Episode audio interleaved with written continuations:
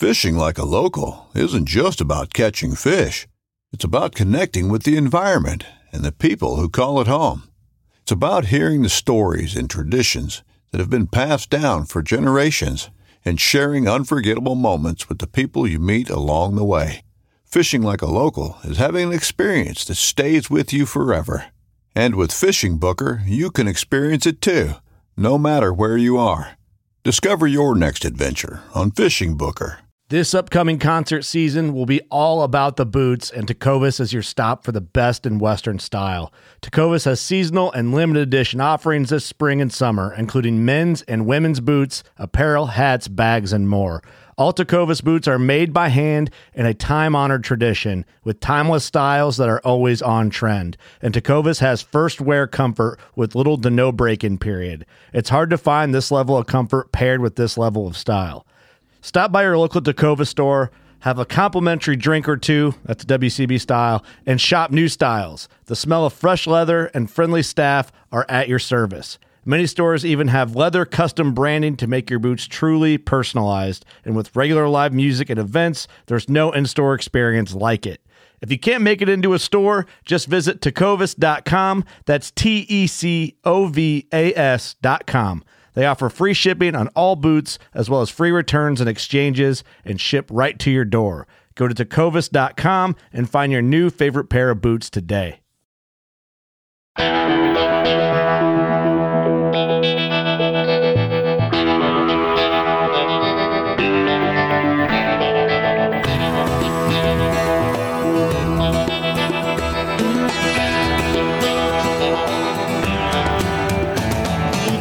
This is the Primal Podcast. At Primal, hunting is more than just a hobby. It's a way of life. And whether you're an expert or just getting started, Primal can help make you a better hunter. Now, here's your host, Mike Avery. Welcome once again to the Primal Outdoors Podcast. This company, well, I've used Primal products for turkey hunting. I've used them for deer hunting. I've used them for bear hunting. But and and now this spring coming up, I've got a I've got an Ontario bear hunt. Of course, turkey hunting here in Michigan in the springtime. My outdoor adventures are pale compared with the adventures of our guest this time around. He's a guy who I love to talk with here on the Primal Outdoors Podcast. His name is David Blanton, and you know David from Realtree. He's been an icon in the outdoor industry for so many years, and it just seems appropriate to bring him on this time of year and talk, I don't know, maybe turkey hunting and more. David, welcome back to the Primal Podcast. How are you? Buddy, I'm doing so good. Thank you for having me again. I always enjoyed, you know, taking the time out to visit with you and, and the audience. And uh, sure, I think it would be totally appropriate to talk a little turkey hunting right now. Where do we find you this time around, David? Right now, I am in the lower part of South Carolina hunting with a good friend of mine. Uh, I've never videoed a turkey kill in South Carolina. I've, ne- I've never... shot a bird in South Carolina. This morning I ran camera. I, I love running camera. My passion is is turkey, is filming turkeys, and that was my passion even before I went to work for Bill Jordan thirty-two years ago. And uh, a lot of people don't know that, but I just I'm passionate about video and turkeys and turkey hunts. Well, if I remember right, you've told me the story before, David, about you got started in this whole outdoor industry behind a camera. For sure, one hundred percent. I, uh, we had a little local T V report. It wasn't really a, uh, an outdoor show back in the late eighties. There really weren't any of those. And uh, one thing led to another, and, and, and we started a little local regional show, and Bill Jordan saw it on, on the uh, T V station in his hometown of Columbus, Georgia, and... Um, a mutual friend introduced us, and, and we just hit it off. And at the time, Bill knew that Realtree, in its infant stages, needed to have a T V show at some point. And so I went to work for Bill to with the mission to start a T V show for Realtree well, the Realtree Outdoors. It was the beginning of Realtree Outdoors. We finally got on air in nineteen ninety-three on the Nashville network. That story is a great example of being in the right place at the right time and maybe having a little divine intervention. Well, the, the latter, I was going to say, uh, it was all God's timing and God's direction, and I did not even realize it at the time. It was God's hand was all over it, and uh, you know, for believers like myself, I know that before the beginning of time, God has uh, very intricate, intricate plans for all of His children, and, and, and His plans for me was to to be in the outdoor industry and, and provide a platform, which which I'm just amazed at every time I think about that. It, it it has been a great platform. I mean, I know it's not over yet, but when I think about what you've been able to accomplish, the people you've been able to reach, the people you've been able to teach, it's been a pretty good ride, I got to believe, David. It's been phenomenal, and uh, I've been so blessed, and, and the word is blessed, and I don't use that as a cliche. Like, I really know that I have been blessed. I have been so incredibly guided and just... It, For for the for the God Almighty to uh, appoint me to be one of His ambassadors in the outdoor f- field is very humbling, but it's also it's been it's it's very humbling, but it's been it's been a lot of fun too. Well, and and. And to and, and we've talked about this before, to, to be able to work in an industry that you love and have fun along the way, there's a lot of people who don't have that opportunity. We have been blessed, and I use that term intentionally as well. Absolutely. And uh, so I'm just I'm just here to try to uh, be uh, a vessel for, for God, and and when I'm obedient. Now, we're... we're none of us are obedient as we should be all the time, but when I'm obedient, uh, to to be that uh, vessel uh, that He can work through, and and this, you know, I tell a lot of people sometimes that when I do get to heaven, and I have such uh, peace, and and my hope is when I do get to heaven, one of the things I say to people is, I'm, I want to ask God, God, why did why did you pick me? Of all the billions, and why did you pick me to have this special job with Realtree Camo? But I, but then I stop myself and I say, you know what? I think when I get to heaven, it's like that song by Mercy Me. I'm not even sure I'll be able to speak. Uh, I'll be in such awe. Mm-hmm. Uh, I say I want to ask him that question, but I think when I get to heaven, I think I'll be in such awe, I, I won't even really worry about it. We're talking with David Blanton of Realtree, uh, the website realtree dot com, realtree dot com, on this edition of the Primal Outdoors podcast. If you would like to learn more about Primal Outdoors, go to their website, primal outdoors dot com, primal outdoors dot com.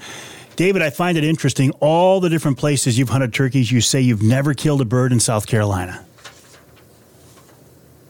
The state that I was born in, and up in the upper part of the state, and I lived there till I was uh, fourteen years old. But now, I, we were not a hunting family back then, but uh, it wasn't until my dad got transferred with his job to South Georgia where I was exposed to hunting. But yes, South Carolina, I have I have filmed a turkey hunt in South Carolina, but not but not a harvest. Uh, years and years ago, I did. And uh, so, yeah, right, right next door to my home state of Georgia now, and, and so I'm thrilled to be here. We, we were we were in the birds this morning. We, I literally was filming a strutter with three or four hens, uh, probably sixty, seventy yards away. Just it, just gorgeous video. Uh, but this place I'm on is pretty special down in the lower part of the state, so I'm thrilled to be here. Is turkey hunting, when you travel from state to state, is it significantly different, or is it quite, actually quite similar? A turkey hunt is a turkey hunt is a turkey hunt, regardless of where you do it?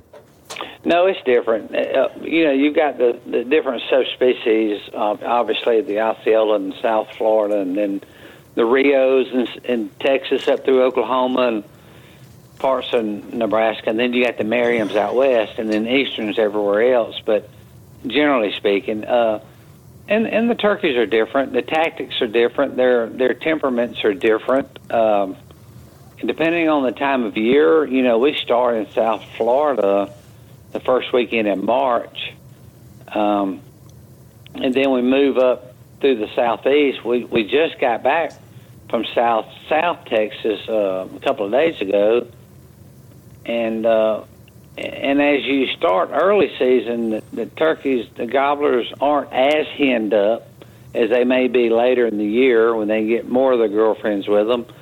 Uh, but like that turkey this morning, he was henned up. It, it varies. It it it. it It uh, dictates your hunting strategy and your hunting style somewhat. You know, depending on depending on the uh, the mindset of the turkeys, where and when you may hunt them. It's very interesting. Uh, uh, you run into all sorts of different strategies. Uh, for example, in South Texas, the hens do not have a a very pronounced, loud, raspy yelp. It's it's a very soft. It's almost like a water drop. Yelp, yelp, yelp, yelp, yelp. It's not a real loud, raspy yelp. And I remember years and years ago uh, when I was out in South Texas with Michael Waddell, we figured that out one day. We're like, you know, these hens don't yelp like they do back east. And we started adjusting our yelps on our slate calls to mimic the sound of the the hens in South Texas. And, and we started having more success or more response from the turkeys because of that. So it's interesting. All the time you've spent hunting birds, you're still learning as you go to different areas and hunt in different situations. You're still learning, absolutely. And and and just like this morning, the decoys, you know, sometimes we use a jake decoy, nothing but hen decoy. Sometimes we may use a gobbler decoy. And you take the temperature of those turkeys. Um, we had a gobbler decoy out this morning, and the, the gobblers didn't seem to care for it a whole lot. In Texas, three days ago, the gobbler decoys were vital in the in the gobblers coming in. So it's really interesting to kind of take the, their temperature to see what they like or don't like. I'm thinking too, as you described, starting to hunt your uh, starting your turkey hunting season in March. I mean, David, I, I, you're you're hunting birds three months a year, aren't you, or more? March, April, May. That is correct. Three months. That's absolutely right, because we started in South Florida. This year we went to South Texas. Now we're in South Carolina. And then I go to South Georgia in a couple of days for the youth opening youth weekend. And then we start making our way up through Alabama and, and then and then up into to Kentucky the middle of April, and then over to Illinois closer to the end of April. We'll be in eastern Montana. The first week of May, we drift down to uh, Wyoming and then Nebraska. And then uh, the second week of May, I'll be in Mexico hunting the Gould's turkey. Uh, and, and that'll wrap me up. And, of course, you know, we could go up where you're from, up in Michigan, up through May and up up in uh, Pennsylvania or, or uh, uh, New York or up in the Northeast. You could hunt through the month of May. Even Maine. Maine has fabulous turkey hunting now. Uh, and, that, and that season runs through May, at least through May. Um, so it's just, you can hunt turkeys for three solid months if you if you wanted to. I'm seeing reports from biologists across the country. They're a bit concerned about turkey numbers on the decline. Have you seen that at all in your hunting? Absolutely. Where, where we live in, in west central Georgia, we absolutely do not have, and, and much of Georgia, we do not have the, the amount of turkeys that we had ten, fifteen years ago. no question there is a decline. Now, I think there are several reasons for that, one being developments, urbanization, but around the country, uh, a lot of people have less turkeys. Now, not everywhere. Like Tennessee, for example, has pockets that they have their record. They have record turkey numbers right now, and but the common denominator seems to be in a lot of these places uh, is the no longer do people trap like they used to years ago. Uh, raccoons don't have any value on the market now, so people don't trap anymore. And trapping rids a lot, it gets rid of a lot of the, the, the egg stealers or the, the nest destroyers like raccoons and skunks and possums and armadillos and all the things that scour around and, and at night and find the turkey nest and eat the eggs. No, no one traps anymore, and I think there's a lot more of, of, of those scavengers in the woods than there used to be. So you think it's a predation problem? On the eggs. Mm-hmm. Uh, Uh, eating the eggs out of the nest and destroying the, the nest. I, I personally, no one has the answer. Uh, even biologists from uh, several states will tell you they don't know exactly why the turkey numbers are down. I know that states are shortening the season, pushing the season back, and and and decreasing the limit in some states like Georgia and Alabama and, and other states. That, that's interesting. I think of a guy like you who probably, I would imagine, grew up hunting birds. Here in the North Country, David, when I was a kid growing up, we didn't have turkeys. Turkey hunting here in Michigan is a fairly recent activity, but it's oh, become wow. very, very popular. So the thought of of maybe somehow losing part of this, what has become a new springtime tradition in the North Country, it's uh, it's very concerning. Yes, and so... Um The states are, are are on it. They're they're they're they're doing things to help ensure that the turkeys are protected a little more. Hence, the shortening of some seasons and and the decreasing the bag limit here and there. And so they're they're doing what it, we hope works to uh, ensure that the turkey population stays healthy for years and years to come. We're talking with David Blanton on this edition of the Primal Outdoors podcast. You know David from Realtree, uh, the website realtree dot com, realtree dot com. He's been a pioneer in the outdoor uh, hunting television industry. Again, realtree dot com. And if you want to learn more about Primal Outdoors, check out their website, primal outdoors dot com. We'll take a quick break and be right back.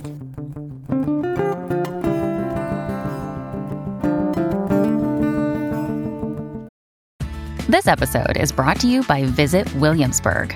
In Williamsburg, Virginia, there's never too much of a good thing. Whether you're a foodie, a golfer, a history buff, a shopaholic, an outdoor enthusiast, or a thrill seeker, you'll find what you came for here and more.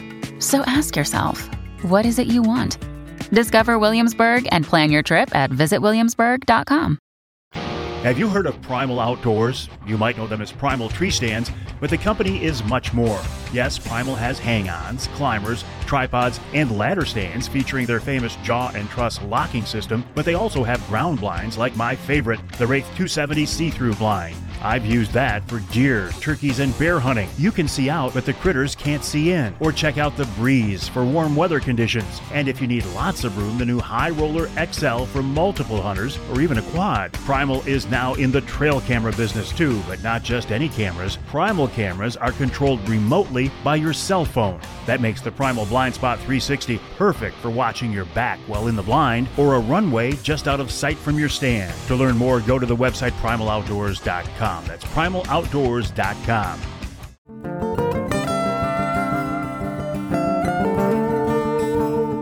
Welcome back to the Primal Outdoors podcast. My name is Mike Avery. This time around a Realtree, talking with David Blanton of Realtree. David is an avid turkey hunter. David, what's the appeal? Why chase these birds three months a year? What does it do for you?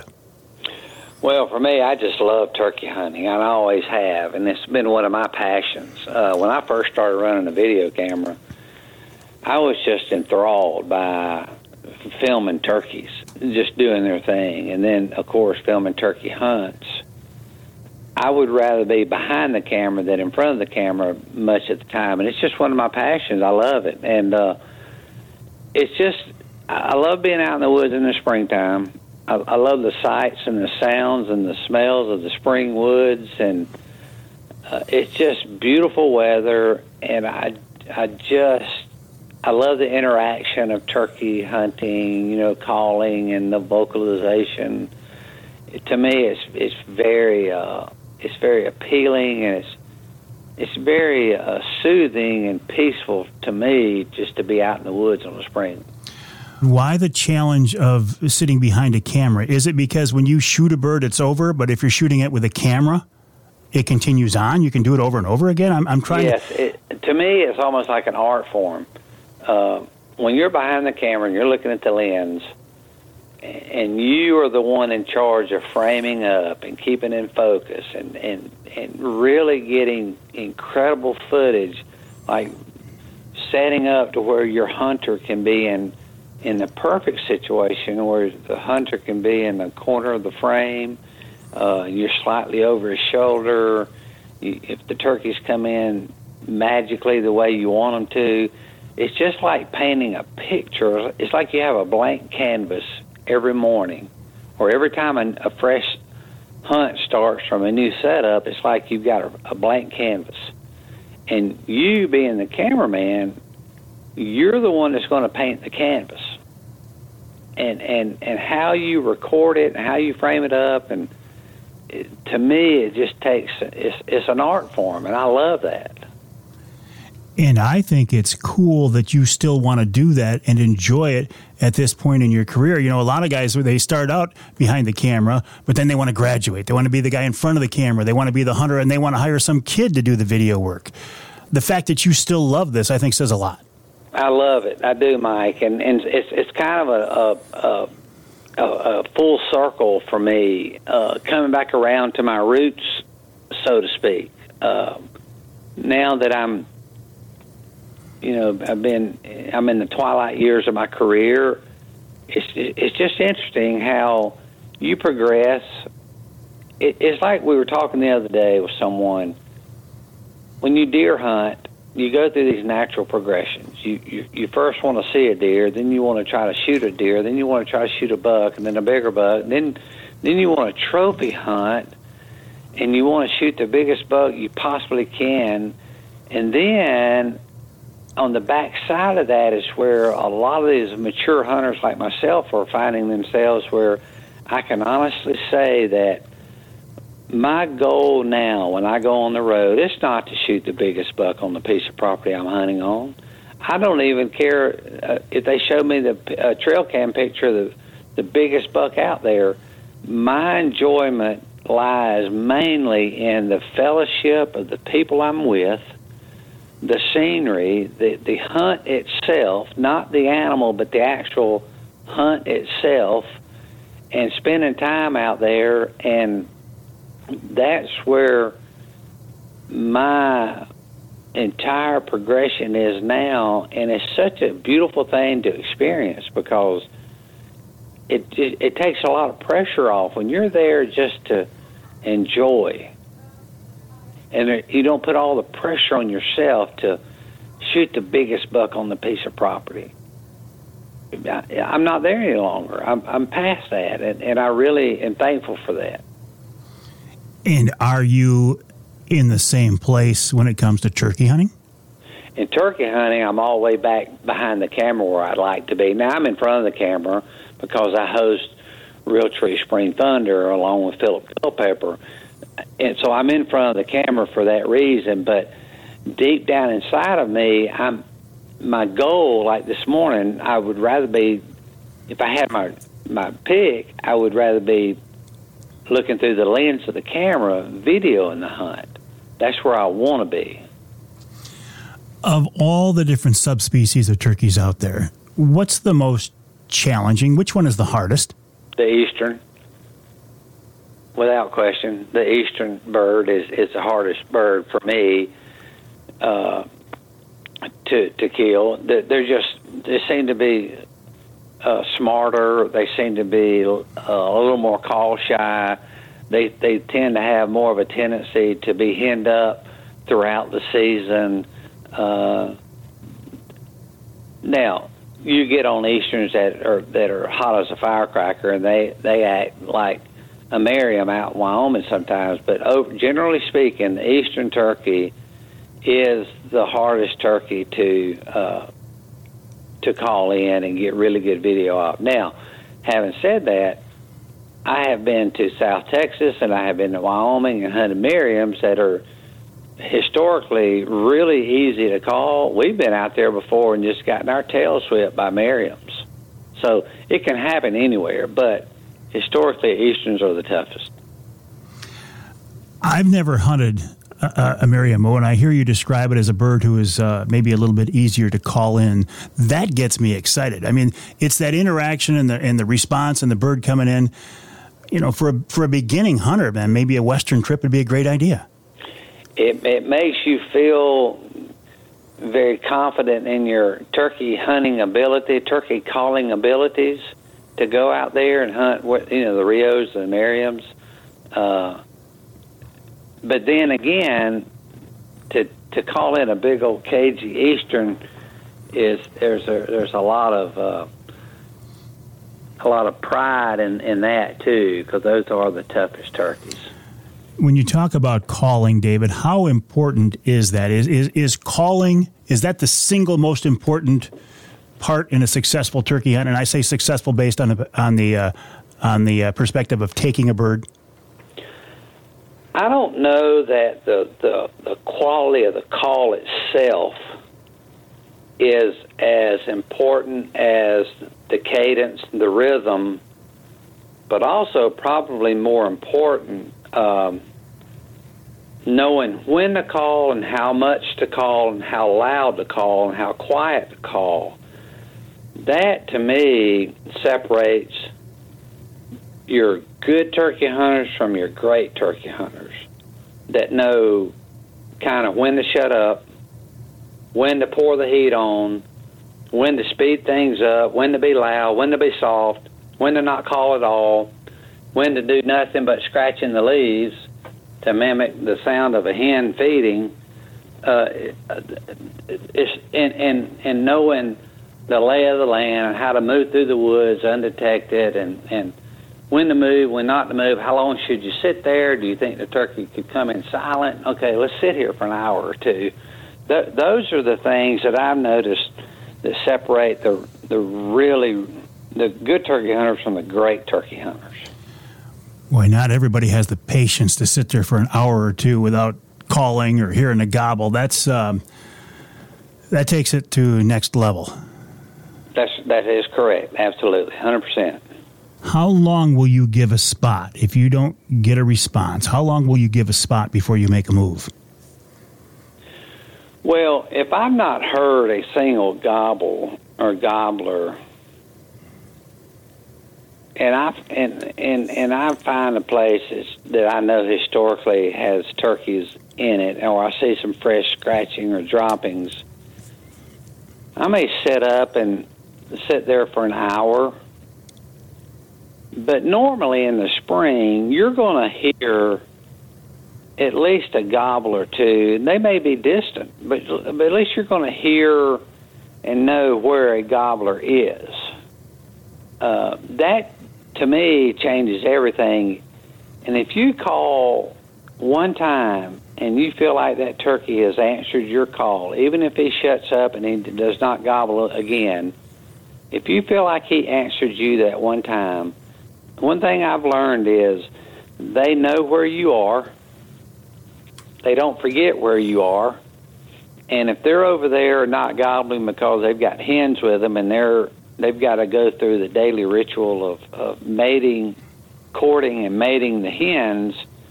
Well, when the hens get bred and drift off to go to their nest, the gobbler is going to, uh, in a lot of cases, he's going to head to where he last heard you call. Now, it may be an hour or two or three or four, but how many times have you moved on a turkey, made a big circle, and it took a while to get around there, and the next thing you know, the turkey gobbles right where you just left from three or four hundred yards away? Yep. Because he went back to where he last heard the call. He was he was done with hens, or his hens were done with him, and, and, and he heads over there. So one thing I've learned in my old age is patience is a virtue, and it and it certainly at times can really pay off if you can be patient. And then turkeys go through this phase where they just come in silent. They may not gobble coming in. They just come in silent. Uh, and it may be because they're not a dominant gobbler and they don't want the dominant gobbler hearing them gobble. It, it may be that there's a lot of predators like coyotes around or bobcats, and they don't gobble as much because they don't want to give their location away to a predator. And and they just come in silent. And so I've, I've learned that the hard way also sometimes. And those quiet birds are a real challenge, aren't they? A real challenge. Yeah, you better have your head on a swivel and be on your P's and Q's, because they'll surprise you. One final question for you, David. How far do you set up from the roost? Are you one of those guys who sits right on it, or, or what's, what's your distance first thing in the morning? Typically, I would say two hundred to two hundred fifty yards. Now, if it... it It varies, because early in the season in places of the country, before the foliage is, is in the trees, uh, turkeys on the roost, as it starts to break day, they can see a long way. So early in the season, we typically are going somewhere, we're committing to a place before the break of day, and we're setting up. Because you can't be moving at the break of day because there's not a lot of cover. As as the leaves get on the trees and it gets a little thicker in the woods, and you hear a turkey gobble on the roost, you, you could make you get one hundred fifty yards, because you know they can't see because the trees are full of leaves. Uh, you also can't hear them as easily either when it's when it's thick. But this time of year, early in the season, if I can, if you know, if I'm setting up within two hundred yards of, of the roost, you're you're in the ball game. Will you call to birds on the roost, or do you let them hit the ground first? I would do a soft tree yelp of a hen, but not obviously not very loud, because that's what it is. It's a tree yelp. It's a waking up call, and it's a, it's just a good morning. It's very soft, and it's not it's not very much. Especially if I hear some hens around that start tree yelping that are on the roost, then I may I may tree yelp just a little bit, a couple of times, but then I put the call down, and then I let them play the morning out before they fly down and to wherever they fly down, because what you don't want to do is sit there fairly close to a roost and just call and call and giving away your location, because they'll start looking and looking, and if they don't see the turkey that's been making that call over there when they're up on the limb, they're not flying that way. Uh, so the, if you can just call a couple of times and then uh, and just let the morning unfold. There's there's not a whole lot, as I hit on earlier, there's not a whole lot that I enjoy as much as sitting there in the dark, letting the, the day wake up. You hear the songbirds first, and and then and then you'll hear the, the gobblers start gobbling. It's, it's just amazing to me. Oh, David, listening to you talk, I, I, I'm so excited. I can't wait for our Michigan opener. We've got several weeks yet before it's coming on, but hearing you talk about turkey hunting has me ready to go.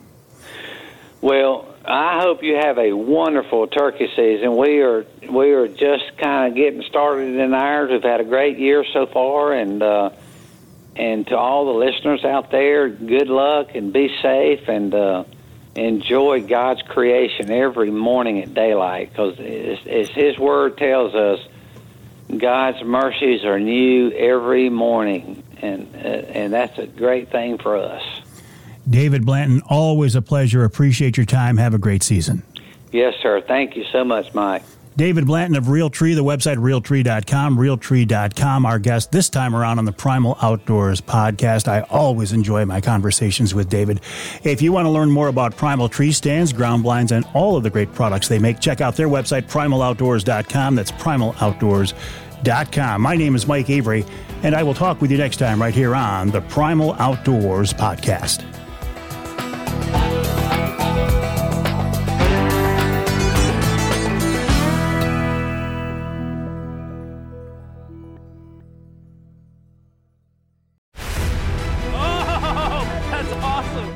Thursdays with Saltwater Experience, brought to you by Golden Boat Lifts, every Thursday night from seven to ten p.m. Eastern on Waypoint T V, the destination for outdoor entertainment.